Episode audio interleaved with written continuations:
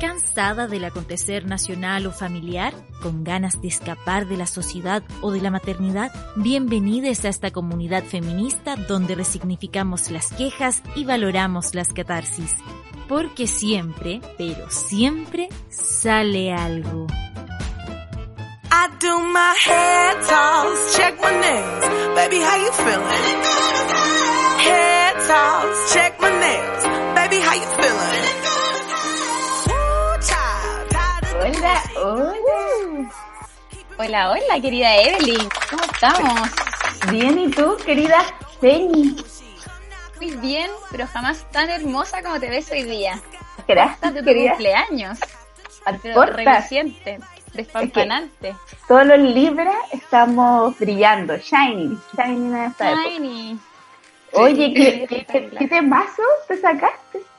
Sí, pues yo lo ¿Sabes qué ha sido, ha sido mi tema como de los últimos tres meses? Onda, en la ducha me pongo esta canción y, y me, y me empodero. Me siento así, pero dueña de, del baño, por lo menos. Por lo menos dueña del baño. De tu casa. que bacán. Oye, qué importante, dueña, dueña del baño, dueña de sí misma, porque efectivamente hoy día tenemos un capitulazo. Eh, estamos muy orgullosas de las invitadas que tenemos.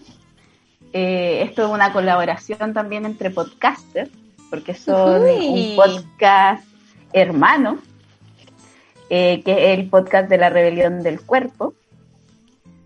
Eh, las chiquillas se van a presentar mejor después cada una, pero estamos con la Nico Aros y con la Claudia Vicuña, que son eh, las voces del podcast de la rebelión del cuerpo que se llama Desvergonzadas.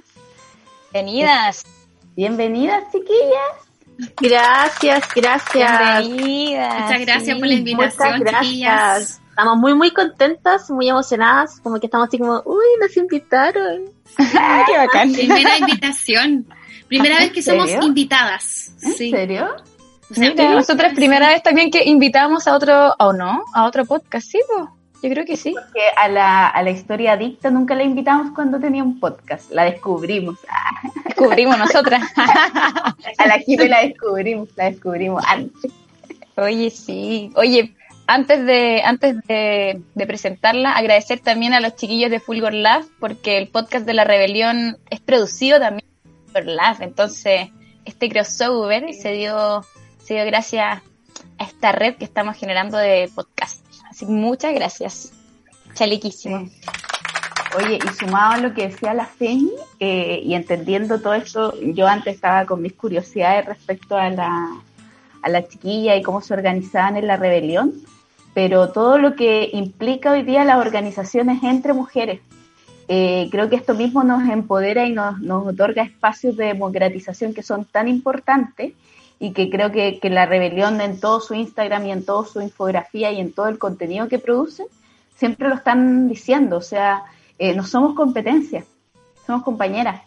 Y creo que entendernos así ha permitido hoy día, o sea, no sé, pero yo he llegado siempre a, esta, a la misma conclusión de cómo se generan alianzas entre mujeres hoy día que de verdad que hace años no estaban y hoy día son tan valiosas que uno te se pregunta qué haría sin sus amigas. Son hermosas esas alianzas que se generan, efectivamente. Bueno, chiquillas, ya, preséntense, por favor. Nombre, ah. Ya, voy a partir yo. ah. Voy a partir como en el colegio, como tengo la letra A de apellido. la Eh, B de claro, Vicuña. claro, me toca al final, pues como siempre, Clau. Igual te salvaba ahí cuando había que revisar la tarea y esas cosas. Sí, tú estás ahí cagada. Claro. No, pero No, a veces decían al revés y ahí, puta, se cagaban. Ahí decían, la- sí, lo último será, cuando el profe decía lo último serán los primeros, yo cagaba. Ah, la llevaba la tarea. Igual llevaba la tarea. Sí, te lo voy a. Ya yo me presento, soy Nico Aros, soy voluntaria de la Rebelión del Cuerpo, eh, de profesión soy analista químico. Eh, dentro de la Rebelión del Cuerpo llevo un poco más de un año, un año y medio más o menos. Eh, ha sido un espacio maravilloso, siempre lo digo, como que me siento como casi con una religión, así como que ando profesando la, la palabra de la rebelión por la vida, Pero es como un lugar de verdad muy, muy hermoso donde he crecido mucho, donde he aprendido mucho y donde eh, me he sentido como nunca muy cómoda conmigo misma. Siento de que a veces cuesta encontrar espacios donde tú puedes ser tú y está bien ser tú. Y como que, chuta, no dije eso, oh no, es que la embarré, no, es que. Y esos como mini suspiritos que uno hace hacia adentro cuando hace cosas que piensas que puede incomodar a alguien, no, como que tengo tanta libertad en este espacio que, que lo amo, lo disfruto y lo cuido mucho y lo comparto con toda la gente que pueda compartir. Desvergonzada, totalmente. Ya no te da vergüenza. nada. Completamente. No, a esta altura de la vida, que una raya más para la cebra ya. ¿Y tú, Aparte Clau? combinar Bueno, yo soy Claudia Vicuña, soy activista de la rebelión hace como dos años y eh, feliz, soy, tengo un hijo de tres años y medio, soy mamá, soy casada, estoy a prontas de cumplir 35 años. Siento que estoy como en una edad así muy, muy potente, que es como, que igual ya estoy como más vieja, más madura y como que tus compañeras igual son más chicas, pero estoy como, me siento bien, que estoy como mujer en este, en este espacio. Eh, soy kinesióloga de profesión, trabajo en la, en la UAP, en la Exposta Central.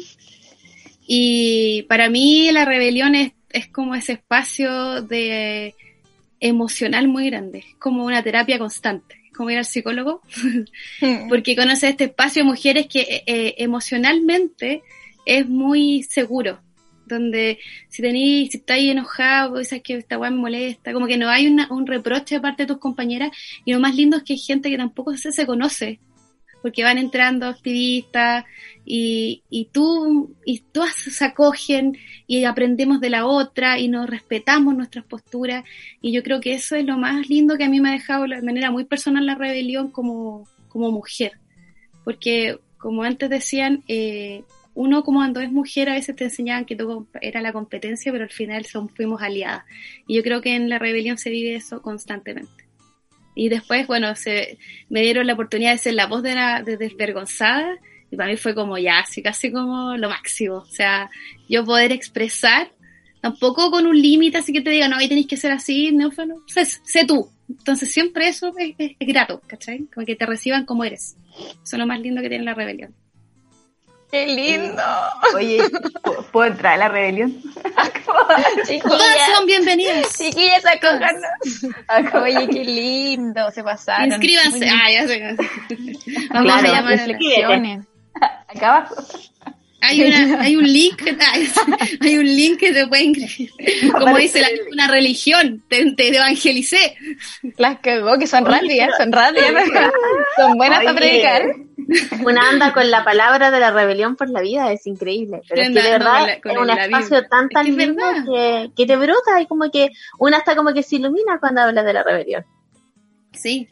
Es como, que, Oye, como, que- como hablar, como hablar del hijo, güey. No sé, como que te emocionáis.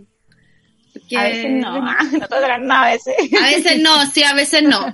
A veces Está como... bien. Está Está bien. Está bien. Está bien. Está Pero durmiendo. Yo encuentro Eso que, duerma luego.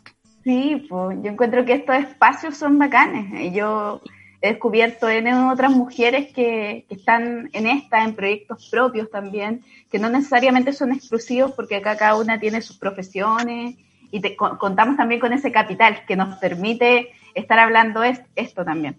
Y es súper bonito, o sea, cuando hablaban de, de este, como de esta especie de terapia que el activismo viene a hacer, a, a mí me pasa un poco con, con la feña, con este podcast, que como dijo, pero una, un hijo criado así Ije. desde un, un hije, desde el feminismo más, de- más primitivo, porque partió siendo Sí. muy primitivo y Más evoluciona. puro, sí.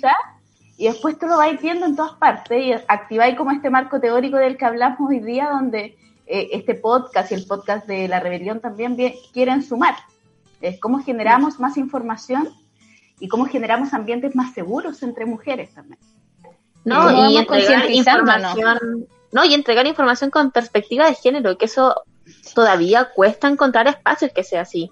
Tratar de focalizar la conversación en base al género y aterrizar las temáticas también en base al género, porque eh, estamos ya en una instancia en que no podemos seguir generalizando todo. Hay temáticas que de verdad hay que aterrizarlas a nuestro género. Y es genial poder hacerlo en espacios seguros y cómodos, por ejemplo, como el que tienen ustedes. Nosotros tenemos La Rebelión, tenemos este podcast. Fulgor nos abrió las puertas y de verdad nosotros estamos muy agradecidas con Fulgor de que eh, ellos hayan eh, tomado la iniciativa, nos hayan contactado, nos hayan como propuesto. Jamás se nos había cruzado por la cabeza como Rebelión eh, generar este tipo de espacio y es hermoso eh, generar contenido y la respuesta que tenemos de este contenido, porque habitualmente después que sale el capítulo nos escribe alguien cercano o nos llega algún mensaje de, hoy mi prima escuchó una amiga y nos llega el pantallazo de lo que te mandan. A mí he tenido amigas que también me escriben, oye, escuché el capítulo, me encantó esta parte, me sentí súper identificada, hoy y como que es eh, genial darte cuenta de que tu historia no es solo tu historia y que la puedes compartir con el resto y el sentirte identificado a través de un otro. Y eso hace también que tú puedas tomar valor para contar tu propia historia después, así como, pucha, yo escuché a tal persona que también le pasaba lo mismo, ya, no soy la única y puedo ir verbalizando. Siento que ese es el poder también que genera esto de generar como conexión y redes entre nosotras, que abrimos las puertas para que otras también se atrevan a hablar y a contar lo que les pasa, lo que sienten, lo que les molesta y cómo piensan que pueden cambiar las cosas. Al final, como tú decís, Nico, le estamos dando una voz a un sentimiento colectivo. Entonces, y, y no solo nosotras, sino que ya, claro, parte como la ermita, ya yo, la Eve, chiquititas, pero después nos escucha, como tú dijiste, nosotras que somos un podcast harto más chiquitito que ustedes, nos escuchan igual amigas de las amigas, o prima de no sé quién, o no sé quién y no sé cuánto, y, y así se va difundiendo y así vamos predicando el feminismo y, y se va generando un espacio, como ustedes dijeron, súper terapéutico eh, y una labor fundamental como es el activismo. Nosotras no concebimos el feminismo si no es de manera eh, activa o como, como activista. Eh, concientizar, concientizar a las masas, concientizar a las mujeres como colectivo es, es fundamental. Eh, para generar, como decía la Claudia también, eso, esos espacios en los que uno se, se, siente segura emocionalmente, que es algo tan difícil, tan, tan, sí. tan difícil. Y acercándonos ya como al, al tema de, del, del capítulo de hoy, eso, o sea, esos espacios de seguridad, claro, recién ahora nos estamos dando cuenta de ciertas herramientas que tenemos para, para fortalecerlo, pero en verdad desde chiquitita, como hablábamos hace dos capítulos anteriores, desde chiquitita nos meten ahí el bichito de la inseguridad, el bichito de que no somos suficientes, ¿cierto? El bichito de que tenemos que alcanzar algo que está muy lejos y que sabemos que no lo vamos a lograr. Y al final eh, perdemos poder sobre nosotras mismas, ¿cierto? Y, y bueno, la rebelión del cuerpo, me imagino que parte con esa consigna de que al final el cuerpo como territorio político, ¿cierto? Político porque es un territorio donde se va a disputar el poder. Eh, pucha, nosotras partimos perdiendo, partimos perdiendo y tenemos que avanzar durante toda nuestra vida en recuperar ese poder sobre nuestro cuerpo. Y vaya que es difícil, ¿o no? o sea, es complejo porque es, es, una batalla constante. Siento que estamos eh, bombardeadas por todos lados. Primero tenemos una crianza que viene de una generación que fue sometida a una dictadura. O sea, nuestros papás son los hijos de la dictadura.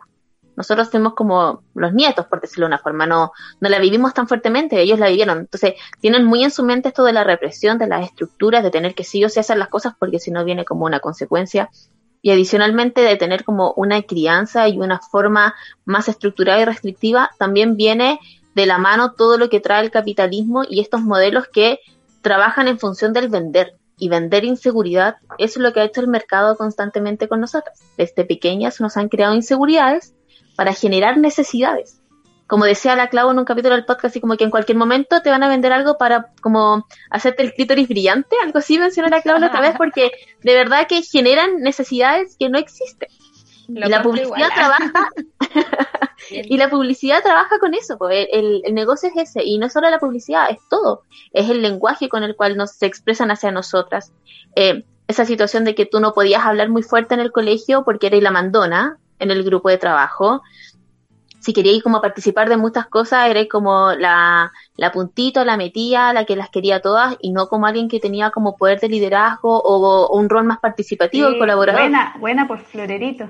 O te decían canapé. ¿Cachai? Así como canapé, está ahí en toa, florerito de mesa.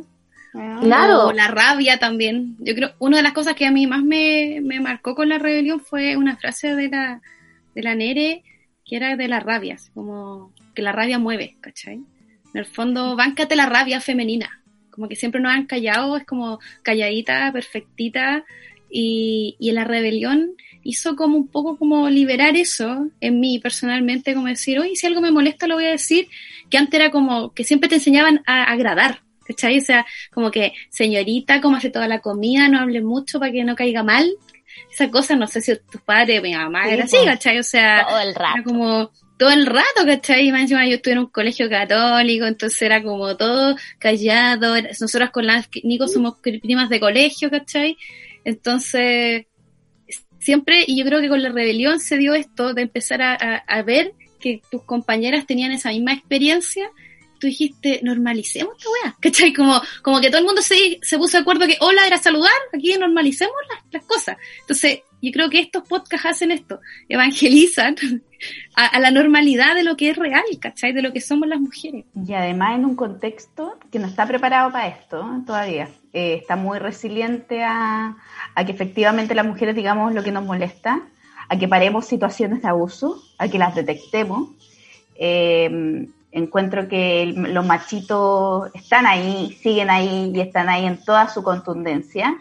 Y efectivamente cuando de pronto estamos ahí diciendo y alzando la voz, eh, cuesta, ese proceso es doloroso eh, para todas, porque todas hemos vivido abusos de una u otra manera. O sea, cuando yo vi estadísticas, no me acuerdo si era un 90 o 91% de mujeres que habían vivido algún, declaraban que habían vivido algún tipo de abuso.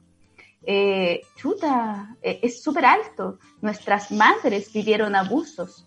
Eh, nosotras mismas hemos vivido abusos. Es una sociedad donde se normalizó tanto abusar de nosotras que de pronto cuando venimos a decir, oye, para, oye, esto no me gusta, eh, se siente, es, es, es tanto el ataque eh, que ya, pues ahí en la feminazi y, y aguanten la feminazi, o sea, todas somos feminazis, Sí, pues, porque, Todo el rato. bueno, onda, esto no me gusta y cuesta. Y ¿Te cuesta gusta la frase de la Nico del, de colorienta? ¿Cuál es la frase que Ah, te claro, decía? es como, si queréis que le dé color, le puedo dar mucho color. Te puedo dar 12, 48, 36 colores, como, ¿cuántos colores queréis? Yo le doy los colores que queráis. Pero a mí como que esa me llama la atención de que como que piensan que te ofenden cuando te dicen feminazi, es como, a mí, eh, weón, el medio al lado Me que me prendo, me prendo. Ah, claro. Vamos a quemarlo todo. Y lo que dice la Eve es tan cierto, que es doloroso este camino, onda. Eh, no es tan simple llegar y tomar la bandera como del activismo, de querer cambiar las cosas, porque primero hay que cambiar las cosas desde el interior. Y hay un montón de situaciones que a uno le conflictúan. Eh, tal como dice la Eve, todos hemos vivido algún tipo de abuso en alguna situación o algún contexto, y es real que estaba muy normalizado. Cuando uno habla de los abuelitos y las abuelitas, la mayoría tiene una abuelita que el abuelo le sacaba la cresta, que el abuelo era alcohólico, pero estaban ahí porque era la historia y había que hacerlo, porque se casaban muy jóvenes, como supuestamente con su voluntad, pero a los 16 años, ¿quién tiene tanta voluntad para decidir que se va a querer casar con un hombre de 30, por ejemplo? Y tener que vivir ese tipo de abuso porque el sistema tampoco te permite salir de ahí, hasta el día de hoy es así, una mujer que vive situaciones de violencia no tiene una red del Estado que le permita salir de una situación de abuso, si no tiene una red de apoyo como familiar es muy difícil que salga, salga del hogar del que tiene con su abusador, porque ¿dónde me voy a ir? ¿Dónde voy a llegar? ¿Cómo alimento a mis niños? Que es como lo primordial. Mucha, ahí me, me choca cuando hay hombres que dicen, ay, pero si le pegaba tanto, ¿por qué no se fue antes? Y es como, primero porque el golpe no viene solo, es una cadena de cosas antes del golpe, que tú eres la tonta más tonta, la puta más puta, la perra más perra, la tarada más tarada, la que no sabe nada, la que no entiende nada, y te lo dice alguien que tú amas, en teoría, que tú tienes un nivel de conexión y relación a esa persona que de a poco le crees. Si el lenguaje genera realidades. Y te lo dicen tanto que tú des- después terminas creyendo que realmente no tienes ningún valor. Y ese Oye, nivel de violencia... venís de- y venís de esa época, ¿te acordáis del que te quiere te aporrea? ¿Cachai? O sea, como No, que en el- sí. no Cuando sé, uno ¿se era acuerdan? chica. O sea, desde chica, así como, no, el que O te sea, huele el que te mucho quiere era- te aborrea está, pero Ah, ahí normalizado. marcado a fuego. Estaba- el- Yo, sí, yo me sí acuerdo en kinder, en kinder cuando te botaba un niñito, o estabas jugando y Sí. te botaba un niñito. ¿Y tú? Sí. ¿Y sabéis qué? bueno. Yo, Y bueno, Te decía, en él. ¿no? Sí, como, yo que soy mamá ah, de una... que- que le gustáis. Claro. soy mamá de una niña más grande, ya, porque mi hija tiene 12 años, eh, me he visto igual conflictuada, así como mordiéndome la lengua, como ¿Mm? no sé, tal niño fue pesado. Ah, pero es que quizás le gustáis. Y después, ¿por qué dije eso? ¿Cachai? Tengo que rebobinarme. Sí. Porque como tú dijiste, Nico, cuando estamos en permanente conflicto con lo que nos han enseñado y con lo que estamos aprendiendo ahora. Entonces estamos todo el rato conflictuadas. A modo de, anécdota, porque claro, el tema de los abusos es- es un tipo de violencia más, pero hay ciertos tipos de violencia que pasan mucho más desapercibidas, como el tema de la imagen corporal, ¿cierto? Sí, Yo ahora, ahora estábamos, o sea, filo, me estaba preparando para el podcast, voy a sincerarme que yo hoy día no me duché. No me duché, vengo de una cicletada, tengo el pelo cochino. Y dije como, ya, ¿sabéis que me tengo que alcanzar a duchar? Si ahora voy a salir como en una cámara. Y ya, filo, no alcancé. Y después dije, ya, por último me voy a, me voy a dar una manito de gato. Y después pensé, no, pues, pero si vamos a hablar del cuerpo. Y después dije, ya, pero ¿qué tiene que ver si igual me quiero ver linda conmigo misma? Y tuve esta discusión en el espejo anda hace, no sé, una hora atrás. Escúchanos nuestro capítulo. Ah, de, de, de belleza. Pero De- verí- sí, pues sí. Acá, acá Tenemos, un- tenemos uno que aborda ese punto. Tenemos uno que aborda- es que conversamos ese tema hace poco. se de la, claro, ese, ese drama interno de- del querer ser vanidosa. Nosotros toma- tomamos el tema desde la vanidad directamente. Hablamos como Mm. de la feminista vanidosa. ¿Cómo ser una feminista vanidosa sin sentir culpa? Porque es increíble, porque siendo mujeres tienes culpa por todo y eres culpable de todo, eh, como adicionalmente. Y eh, al ser activista y feminista es peor aún. Porque Peor. todo se te peor. cuestiona el triple. Es como, a mí yo estoy haciendo algo por lo menos. Puedo equivocarme en el proceso, pero usted está haciendo nada, sacándose las pelusas del ombligo, no sé. Pero hasta en ese punto te cuestionan todo. Nosotras llegamos como a la conclusión. Nosotras llegamos a la conclusión de que realmente eh, el tiempo que pasas en el espejo no es malo, sino la calidad que pasabas del tiempo en el espejo. Eso nos explicó nuestra invitada en esa ocasión, que era, si estáis 10 minutos en el espejo, alistándote, pues ahora cambiamos la palabra de arreglarse a alistarse, eh, para alguna situación puntual, eh, que sean esos 10 minutos o esos 20 minutos como un cariño para ti, así como porque me gustan mis pestañas como se ven crespas, no porque las odio porque están crespas, me carga que sean así, sino que al contrario, como que sea como positivamente, ¿cachai? Es un trabajo continuo y siempre lo hablamos con la Clau en todas las veces como hay días que nos amamos y días que yo de verdad me operaría la nariz completamente. Así como que sáquenme esta nariz, me la respingan un poco, me la sacan de aquí, de acá, y hay días que como, weón, no me saco el aro para que todo el mundo me vea la nariz. Entonces, es un ciclo constante y yo creo que también tenemos que ser conscientes de eso, que estamos todas aprendiendo y que no es necesario que te ames todos los días porque tampoco es una imposición, ni que te sientas conflictuada por hacer cosas que te gustan. Si al final eh, uno tiene que ser consecuente con una y estar tranquila con una, pero si nos pasa a veces así como me estará arreglando mucho, pero igual si se supone que yo no debería, por uno, ¿por qué en encosté esta polera para que se me viera como un poco más curvado el cuerpo? Y a todas las pasa, y la verdad no nos vamos a pisar la cola entre nosotras, y Sí, todas estamos en la misma. Oye, Pero- Dejemos de jugar a la otra porque se puso esa polera que le resalta Al la revés. pechuga, chao. Qué que decirle, bien, te oye, tu polera, así como, buena, oye, la Clau el otro día como que me tiró un, no fue un piropo, me tiró como un, una frase, y fue como, bien, Clau, así como que cada vez hemos aprendido más con la Clau, así como Sí. que es muy, muy ¿Cuál frase te tiré? ¿Un halago? Estaba radiante, ¿Un halago? claro, un halago. Sí, no, es que ahora yo ya digo, yo ya no digo te ves bien, porque como que cuando hice ese podcast, uno va aprendiendo lo que tú decías de- del marco teórico y dice, sí, yo digo te veis bien, pero en el fondo no, pues siempre te veis bien, ¿cachai? Como que eres así y te vaya a ver bien siempre, no es que, pero está ahí como más radiante, por ejemplo, lo que tú decías, Fer, que a mí me pasó la otra vez, yo tuve una entrevista en el, y obviamente como uno está trabajando con uniforme, no está ahí, cuando tuve la entrevista, me maquillé. Entonces, una compañera como me dijo, oye, te estás como más bonita, no sé qué, te maquillaste. Y yo le dije, sí, pero y había tenido ese capítulo de la belleza, entonces me cuestioné maquillarme para la entrevista, ¿cachai? Y dije, ah, qué tanta weá me maquillo nomás, po. Y me dijeron, ah, es que yo no me maquillo para weones. Entonces yo le dije a ella, no, pues uno no se maquilla para weón, pues uno se maquilla para verse uno radiante, como, por la imagen que uno quiere proyectar, ¿cachai? Pero es complicado que siempre tenías esa, esa cosa como de me maquillo, pero me estoy maquillando para mí o para el resto. En el fondo, uno quiere proyectar algo. Y eso es lo que nos enseñó nuestra invitada, que es la Clara, que es una asesora y ella es con enfoque de género. Es muy bacana ella. Y y yo siento que para mí ese capítulo fue muy terapéutico porque siempre me lo cuestionaba, así como, si me maquillo, es como que lo verán que no sé, ¿cachai? Porque siempre lo resaltan mucho cuando una mujer se maquilla o, o, no se maquilla un día, ya lo, o, te depiláis y como que en el fondo como respetar en qué tendencia estáis, ¿cachai? Entonces eso es súper importante. Ahí ustedes desde la rebelión han hecho hartos estudios pues, y estadísticas que han tirado respecto como al tema de, concientizar los roles y estereotipos y cómo impactan estos también eh, en la construcción de identidad y la autoestima. Yo creo que también e, ese concepto de la autoestima es súper valioso en términos que, que crea crea seguridad en nosotras mismas y, es difícil lograrlo y es totalmente doloroso llegar ahí. Eh, y en esa línea, algunas de las cifras que tiraban, como también para socializarlas en el podcast, es que un 91% de las mujeres considera que la publicidad impacta en la construcción de su identidad, que el 90% de las mujeres cree que la imagen física afecta la satisfacción con la vida y que el 86% de las mujeres ha dejado de hacer actividades por cómo se siente con su cuerpo. Y terminaban y remataban con que tres horas al día pasamos las mujeres pensando en nuestro cuerpo. Y las cifras son, pero, wow.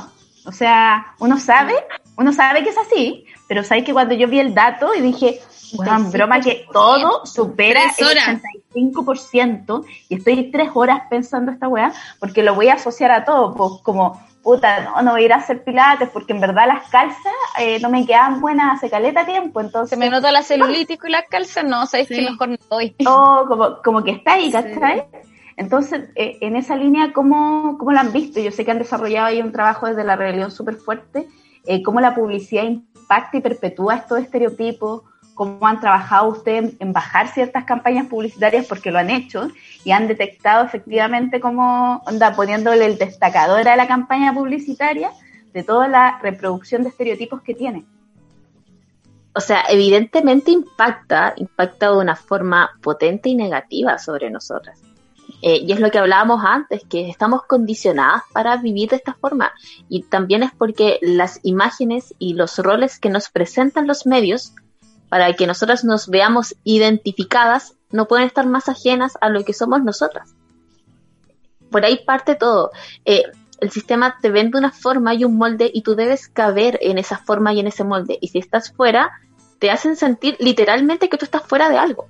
Por ejemplo, la gente que está conflictuada con su cuerpo no disfruta espacios tan simples como un paseo a la piscina, un paseo a la playa, eh, un día a lo mejor de trekking, porque no, es que a mí me pasó, yo una vez me resté de una actividad porque no, es que yo no, no, no, no, no me, no me, no me puedo poner calzas porque de verdad que yo soy muy, a mí siempre ha sido un trauma mi poto, lo admito. Soy de esas mujeres que soy caderona, tengo mucho, entonces eh, dije no, porque me tengo que poner calzas y si alguien viene caminando atrás mío, como que, eh, no. Y no fui, solo por cómo me iba a ver con calzas. Y, y a pesar de que eso fue hace como, no sé, unos cinco años atrás, pero es potente y es fuerte. Por ejemplo, yo hasta hace poco tiempo me compré un par de calzas. Yo nunca había usado calzas en la vida. Eh, cuando era adolescente nunca usé short. Yo vine a short ahora, no sé, hace como tres veranos atrás. Eh, y así el problema con los shorts es cuático. Hace como tres años también. Y te cagáis de calor, po. Te cagáis de calor. Pero no, pero no tenéis calor. No, si estoy bien, si no hace tanto calor. Estoy bien con jeans. Estoy bien con jeans. Con jeans pitillo. ese es el punto, pues te generan necesidades y te generan inseguridades. Ese es el, eh, eh, el punto en cuestión. Son inseguridades increíbles y las cifras son alarmantes. Respecto a las campañas publicitarias, debo decir y admitir que gozamos tanto cuando bajamos una campaña publicitaria. Ustedes no se imaginan cómo arde ese grupo de WhatsApp cuando alguien al día siguiente manda el pantallazo, la bajaron, bien, y ahí festejamos. ¿Se acuerdan la última que la última que bajaron, la del día del, niño? ¿Verdad? La de Sport. La de Sport fue la última que bajamos. No, y, ahí estaba un Cristian, el, o sea, era una niñita que estaba al lado como el niño estaba en el auto mecánico y la otra niña así como con el coche. y un delantal blanco. En el Imagínate, fondo, en general, Porque dentro del mismo chat, como que empezamos a, ya, todo así como, esta weá está mal porque el niño estaba haciendo la labor con el papá, entonces como que solo los hombres saben mecánica y las mujeres se mantienen al margen. Y la niña estaba a un lado con un delantal blanco, un coche y una guagua. Y nosotros, incluso tratando de como de pensar como bien de la marca, dijimos, pero a lo mejor será una pediatra y quieran representar como alguna. Y después salieron con que no, que era la jefa del taller que iba con la guagua a ver el taller. Porque obviamente si eres mujer tienes guagua y tienes que cumplir un rol de maternidad que no puede ser delegado a un otro. Porque si tú eres mujer, la guagua va a todos lados contigo. Entonces era como, te trataste de explicar y fue peor. fue peor aún de lo que estábamos viendo. Las cagó, yo pero siempre, yo siempre odio y yo esa, esa también, bueno, es muy difícil bajar esa campaña porque está en la de las arrugas gravitacionales. Ay, la Clau Siempre la pela. La odio, la odio, la odio. la La, arruga es una como que aparece, dice, se han fijado que la mujer con el tiempo y tiene cara de, cara de tristeza y ansiedad, una cosa así. Y, y cómo ponen el tema y la mujer como que se va la cara, se le ve así. Y yo la detesto porque la veo, la veo, generalmente a veces está el matinal prendido, que suena, la ¿cachai? Entonces está ahí y, y siempre está, y yo digo, esta señora, ¿cómo insegurizan, cachai? Constantemente, o a la mujer dándole roles, por ejemplo, esta cosa que el otro día comentamos con la Nico, este, este comercial de, de, de, de cecinas que la mamá está trabajando y el marido está al lado, ¿cachai? Y el niño le pide, la, le pide un sándwich. Entonces ella le dice, espérate un cachito. Esa bueno se la diría yo a mi marido, le diría, oye, ¿por qué se hazle tú el sándwich? ¿Cachai? Pero ella, Oye, ella se tiene weón, que parar de la reunión Le mueve Oye, la raja, weón. Hazle no. el sándwich, po, weón. ¿Cachai? Pero no, es como que la mujer siempre tan así autocontrolada, es como, espérate un cachito. Sí, es como, yo pongo así como, ya, pues weón, la weá tú, po, ¿cachai? Esa es la realidad, pero ¿por qué? Y pero no, podría yo entender el comercial, o el reclame, ah, como dije, Ah, el el reclame, podría entenderlo si fuera, si estuviera sola la mujer, ¿cachai? Pero muestran al gallo al lado, po. Entonces, a él, él no le puede, la, la mujer tiene que maternarse. Entonces siempre nos ponen en este rol de la mamita, ¿cachai? O, o insegurizándonos, oye, como le decía la Nico, el día de mañana a vender el brillanteador de clítoris, ¿cachai? Y te van a decir, ¿su clítoris no brilla como antes? Ah, se siente Bueno, que, Nunca me he fijado. que no llegan a la... Ahí ¿Ah? con el ¿Cómo? Nunca me he Sí. fijado. ¿Nunca me Como que has hay fijado que su clítoris tiene que brillar? Oh, Bueno, que ahora, brillantina, plátano yo y gris- brillantina y- de colores. Y, y- y- como, no, no, ¿por le tenemos mucha, mucha me puse balsa? Voy a listar, voy a listar mi clítoris, no lo voy a arreglar, lo voy a listar. Ese debería ser el concepto. Ese debería ser el No, y- concepto. No, pero Próximamente es con increíble, Porque los estereotipos pasan por todo, desde las funciones que debe cumplir una porque es mujer, las actitudes que debe, que debe tener, hasta el tono de voz. Yo me he dado cuenta que nunca he visto una publicidad o algo donde la mujer que habla tenga la voz ronca. Sí, pues, A menos que Todas sea mujeres- Perdón. Todas son mujeres que hablan así, como más ¿Qué hablan así? Espérate un O hablan así, poquitito. muy titito. Pero ninguna mujer que tenga una voz ronca, en cambio los hombres siempre, siempre los hombres los usan como voz ronca, que sea como imponente, y, y seguís perpetuando los mismos estereotipos de género.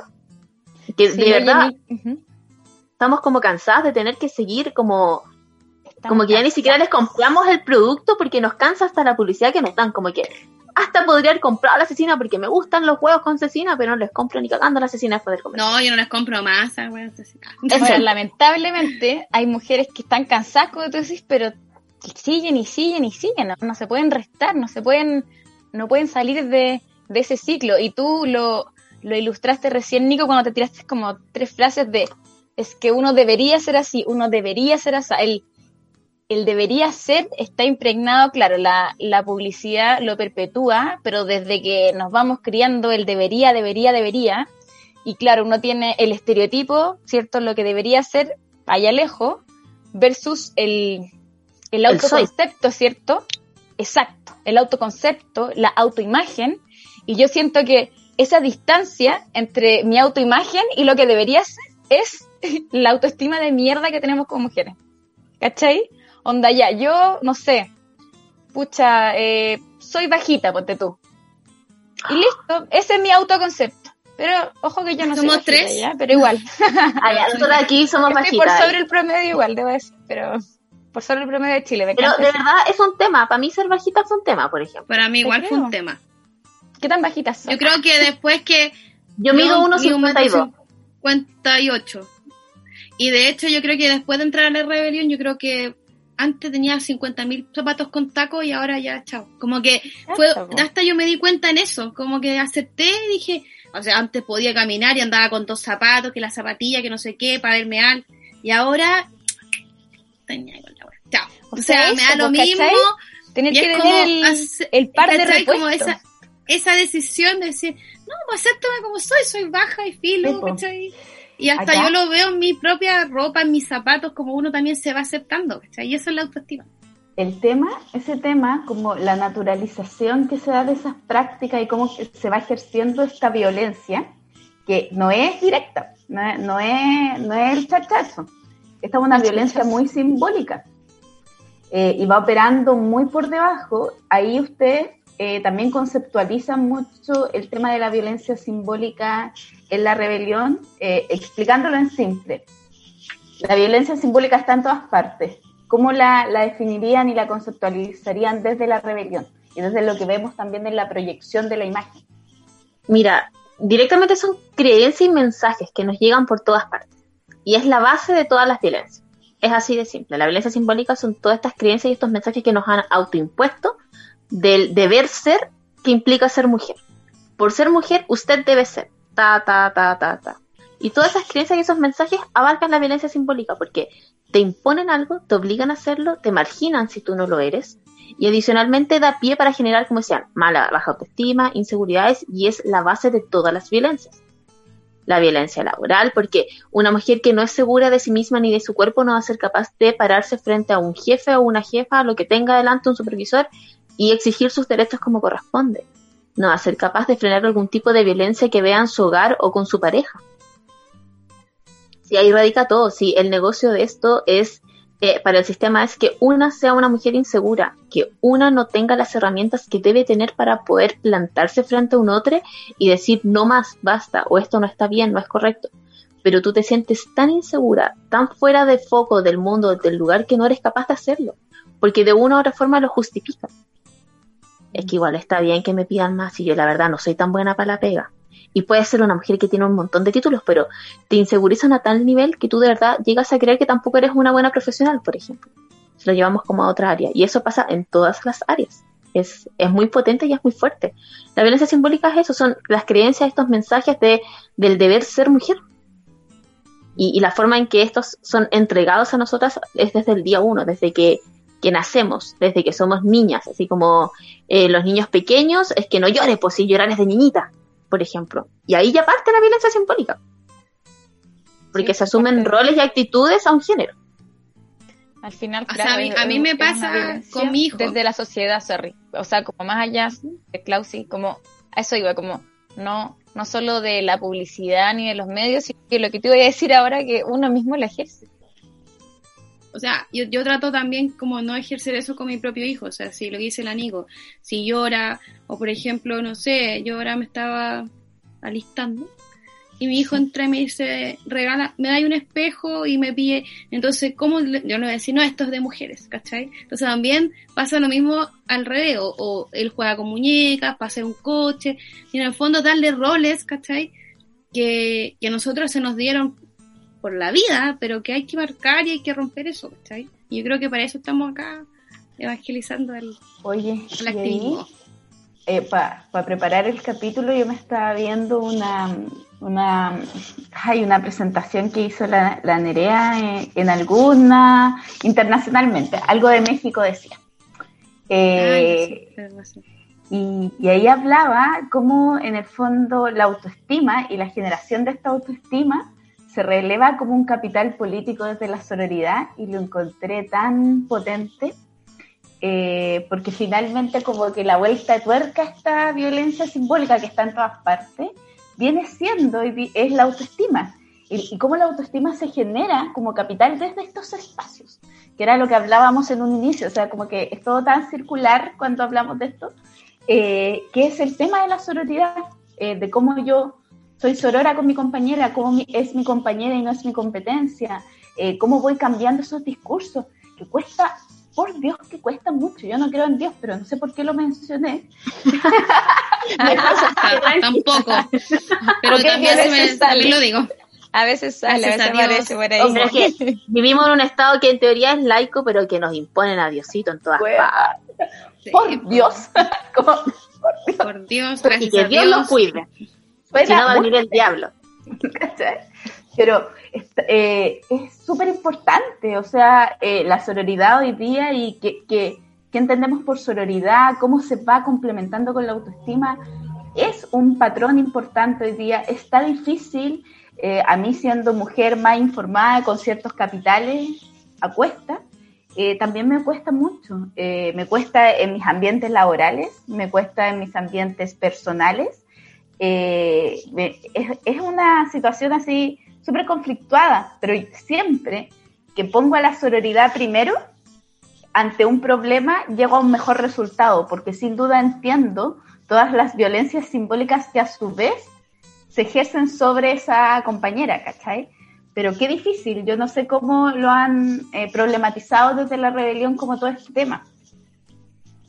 O sea, hubo hace poco una encuesta que era sobre la amistad, que hace un par de días atrás salió el último resultado, incluso, que la entregaron como por partes, y ahí también se abordó este tema y salió una frase eh, que la otra vez la leí textual porque yo siempre cambio las palabras y que puede que las cambie ahora porque no la tengo a mano, pero decía así como que la de al lado puede no ser tu amiga, pero jamás será tu enemiga.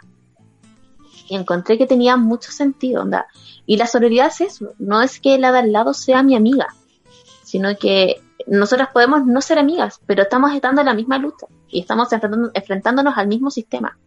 Eh, hay una definición de sororidad que nosotros vimos en un capítulo del podcast que hablaba de tres dimensiones de la sororidad, como la, dimensión ética, la política, la práctica, porque implicaba muchas aristas también llevar a cabo la sororidad como en este feminismo contemporáneo que estamos viviendo.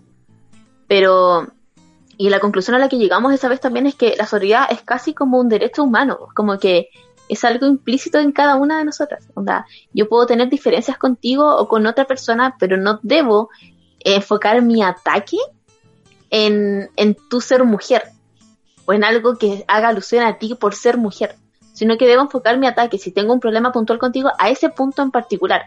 Por ejemplo, eh, vamos a nombrar alguna indeseable, no sé, la Ena Bombay, por ejemplo, para hablar de mm. gente que no es muy deseable y que son mujeres.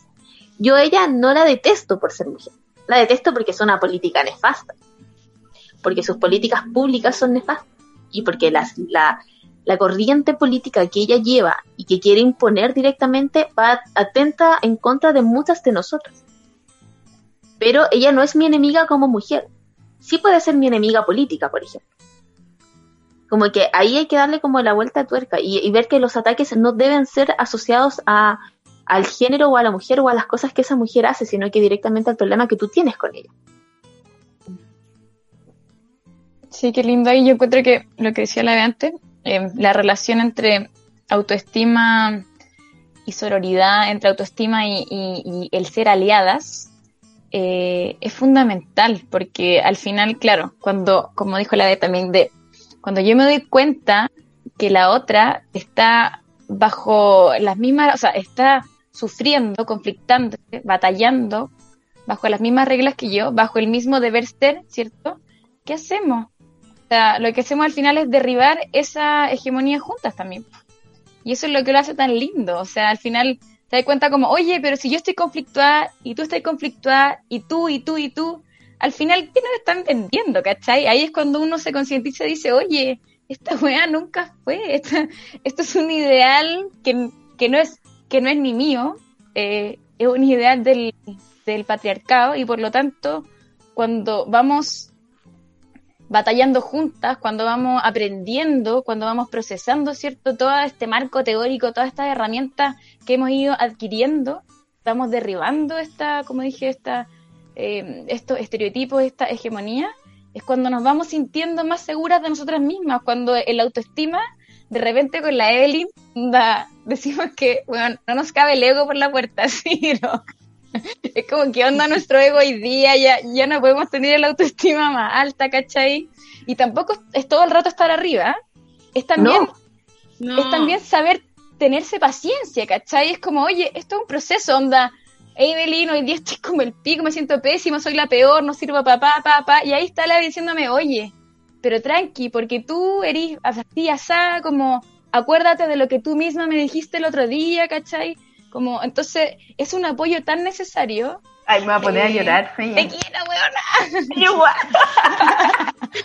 No, pero es es súper real lo que dice la Fernanda, eh, eh, porque el punto del patriarcado y la sororidad, yo me acuerdo que en el capítulo que tuvimos de sororidad con la Clau nos llegó un comentario de una seguidora de la rebelión y ella decía que la sororidad era como la herramienta para derrocar el patriarcado.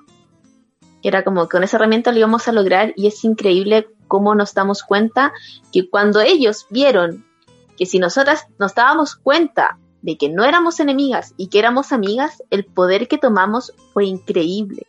Y la fuerza que nos une y nos mueve es de otro planeta y es real. Desde que dejamos de luchar la una contra la otra, es como, wow, nos cambió el mundo. Estos espacios separatistas, cuando uno va a alguna actividad donde hay solo mujeres, la energía que fluye ahí es de otro nivel. Y ahí salen todos, es que ustedes nos están discriminando, es que no nos dejan entrar. Y ¿Y ¿Por como- qué no podemos participar? Si igual queremos aprender. como, Me importa "Oh, una me carga wea". esa frase de mierda, me carga, me carga, me carga. Y, y tomando lo último que dijo la Peña, eso de estar siempre bien, hace un par de días atrás hablé con una amiga mía que vive en Canadá, la Javi, y como que hablábamos de que cuando uno tiene un día mal, yo le decía, tenés que vivir tu día mal, si todos tenemos días malos, pero vivirlo literalmente como el día malo. Hoy es el día para estar mal, y se va a acabar cuando yo me acueste a dormir porque mañana ya va a ser otro día. Entonces, si tenéis pena hoy día, te sentís mal contigo hoy día y soy como la basurita más basurita, dale, pero hoy día.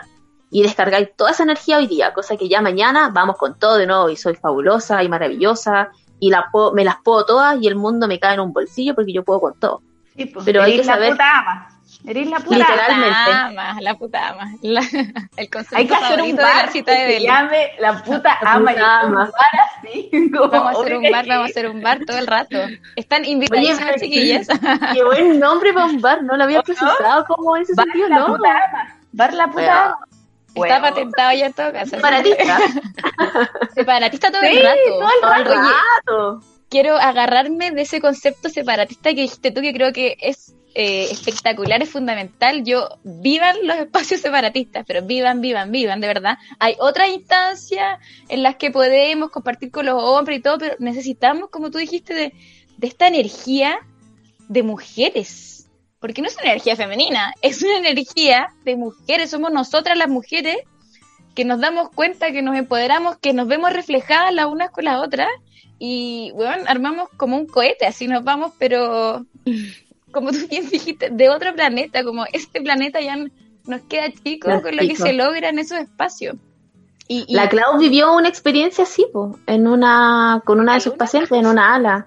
Que me acuerdo que tú contaste una historia como de una paciente. Sí, una paciente que se le había muerto el marido, los dos entraron por COVID y su marido falleció eh, dentro, o sea, él, ella vivió y el marido murió. Y entonces le contaron un día antes, cuando se iba de alta. Entonces yo entro a la unidad tapada, así como de COVID, y, y como que ese, había un calorcito, ¿cachai? Y esa unidad súper helada, cirugía mujeres. ¿cachai? Eh, y un calorcito y todas las otras camitas con ella, como dándole cariño, como una cosa muy, muy sorora, porque estoy segura que eso hubiera sido en una unidad de hombres, no hubiera sido igual. Como esa empatía, ¿cachai? Lo encontré como, porque yo lo, lo siento con mis compañeras, ¿cachai? Pero cuando tú entras en un espacio y yo sentí ese calor, esa, esa sororidad como, como en- con temperatura, en calidez, fue una weá muy, muy bacán, ¿cachai? O sea, y de verdad, lo, lo- cuando lo contamos, yo lo contaba como que me emocionó porque de hecho lo compartí en el grupo y les dije chiquillas, como, y eso que dice la Nico, o sea, cuando uno está mal, también aprender a estar mal también, ¿cachai? Porque no podemos estar mal, la mujer es como power, siempre tiene que estar bien, y, como que siempre tiene que ser perfecta, ¿cachai? O sea, es lo que no ha entendido, pero a mí me pasó, yo, bueno, yo tuve COVID y estoy saliendo de la licencia y hubo un día que de verdad valía nada, ¿cachai? Y les dije a las chiquillas, pues puta, no puedo, siento mal, ¿cachai? Y a mí me cuesta igual decir que estoy mal, ¿cachai? Porque, no sé, como que soy súper positiva, ¿cachai? Tampoco trato de ser como positivismo tóxico, pero trato de auto, como, o sea, trabajar, obviamente, si también hay que darle para adelante, pero también parar y, y eso de estar mal y, y, y reconocerme mal, eh, fue algo que aprendí también con, con mis compañeras, ¿cachai? Porque estuvo en un espacio donde se aceptó eso, ¿cachai? Donde no fue juzgado, así como, oye, qué raro, ¿qué, qué onda está loca? ¿cachai? Como que, o este positivismo tóxico que también se vende. Entonces, yo por eso siempre hablo muy bien, me encanta la rebelión por lo mismo, porque para mí ha sido terapéutico, ¿cachai? Con este, con todos estos espacios que, que siempre se vienen. Sí, eso es lo que son las mujeres, ¿cachai? Oye, De- Qué power. hermoso, qué hermoso final. Hermoso. O sea, sé que, que la era yo de, de terminar el capítulo, pero Pero Evelyn siempre había Siempre, visto. siempre hay alguien que tiene que tomar esa misión, usualmente esa soy yo, así que estoy muy feliz de no tener que ser yo la que haga eso. bien. Evelyn siempre lo hace, siempre lo hace como que yo no puedo des- yo no puedo poner límite, ojo ahí. Yo no sé poner límite, la Evelyn siempre Eh, corta los capítulos. Tenemos un capítulo, ay, haciendo así, tenemos un capítulo, Fer, del, del no, del no. Sí, el relacionado link te voy a mucho poner a la continuación. Sí, está Oye, muy relacionado a la autoestima, al, A la al entenderse, al quererse, al reconocerse y aprender a decir que no. La Clau es la reina del no. Cuando lo escuchan van a cachar cómo se coronó al decir que no. Yo creo que ese nivel en esta vida yo no lo voy a lograr, quizás la próxima. Pero ni cagando en esta. Buena. Muy bien Oye. el no, pero, pero siempre la apruebo, ¿ah? Jamás rechazo. Ah, Aquí, sí. En este Bien. podcast Apruebo, aprobamos apruebo. convención constitucional, Sí. aprovechando, porque se viene el jingle después. todo. Y nada, pues chiquilla, gracias Nico, gracias Clau por venir, tremendo aporte, son un aporte de- desde la rebelión, para la rebelión, eh, evangelizando en todos lados. Eh, y nada, esperar que estos espacios sin duda se multipliquen y que estos calorcitos los volvamos a vivir después en encuentros presenciales, en ese último 8M que, que sin duda Abrazarse, fue, quiero abrazar, Oh, hermoso. fue bacán. quiero abrazar mujeres. Sí, Sí, sí, ese, ese 8M fue maravilloso. Nosotros tuvimos después un 9M, nos conseguimos la estación Mapocho. Hicimos como un día de para la huelga y, y de verdad que hasta el día de hoy lo recordamos, como que cada, cada ciertos días malos alguien manda una foto así como, Mm. "Ah, nunca voy a olvidar este 8M. Como que nos quedamos, el COVID partió en esa época, las cuarentenas, y como que quedamos todas en pausa con esa energía. Yo creo que cuando ya esto pase vamos a volver a salir con la misma energía. Sí, esperemos que nos no marcó. Nos, nos marcó, ese marcó. 8M. Así que nada, pues agradecerles, agradecerte a ti, Feñi, por ser una coanimadora de este podcast y una amiga espectacular. Oye, Ahí sí, está. la Evelyn se me emocionó, se me emocionó en la mitad del... Se le pusieron los ojitos llorosa. Sí, qué mal, que estoy ando con sensible, la luna, la lunita esa, me tiene... Cumpleaños también, po. Oye, sí, chiquillas, Sí, muchas, muchas gracias eh, A ustedes. por el apañe. Eh, creo que al final, esta, o sea, a nivel de... Somos podcast sororos también, ¿cachai? No solo mujeres sororas, sino que entre podcasts que uno podría decir, ah, son rivales, no sé, son feministas. Sí. No, todo, No la escuchen. Ah, es- claro. Es la al contrario, o sea, la competencia. estamos, estamos sumándonos y sumadas somos, so- somos más, ¿cachai? Juntas somos más. Eso es como eslogan de campaña.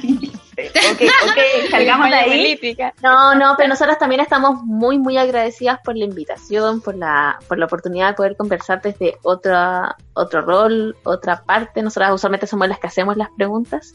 Eh, fue divertido que las hicieran hacia nosotras ahora y de verdad estábamos muy, muy contentas con la invitación. Fue como ya, así como al tiro ver qué día podíamos para que no se nos complicara después con la agenda y las cosas que teníamos que estar haciendo. Así que muy, muy, muy agradecidas de la Qué invitación. bacán. Estamos todas muy, muy contentas. Así que eh, ahí nos veremos pronto y bueno, el 25, como decían ustedes todas a votar, apruebo. Votar. Apruebo convención. Constitucional. No ponga la C en el voto por ningún motivo y siga escuchando todo. invitar a, a la gente y que re- sea y apoderados de mesa Lleve, y que lleve su para lápiz defender los votos. y que marque bien el voto, porque ahí lápiz no, azul. no hay, como estamos en COVID y todo, no van a No hay tanto. todas las mesas para... Sí, así que marque Si bien se enferma, no lo diga. Si se enferma, no vaya al doctor. Sí, no importa, si ahora en bota y, se va para la casa rápido. Ahora en. Europa son cinco días, chao, así que no Sí, importa. chao. Oye, mascarilla y- ahí. Muchas gracias como siempre también a, a Chayanne. A Chayanne, de, a nuestro querido, queridísimo chaleco de, la, de los secos de Fulgor Lab. Este a capítulo va Lalan a quedar- también, que, que no aparece ahí, pero, está detrás de la edición. Sí, Sí. pues hace, hace la magia Lalan. Sí. Y nada, el capítulo va a quedar disponible por Spotify, por YouTube, por ebooks y por Apple Podcast. Así que Eso muchas mismo. gracias a todas. Chao, chao. Gracias a ustedes, chicas. Chao, Chao, chao. gracias.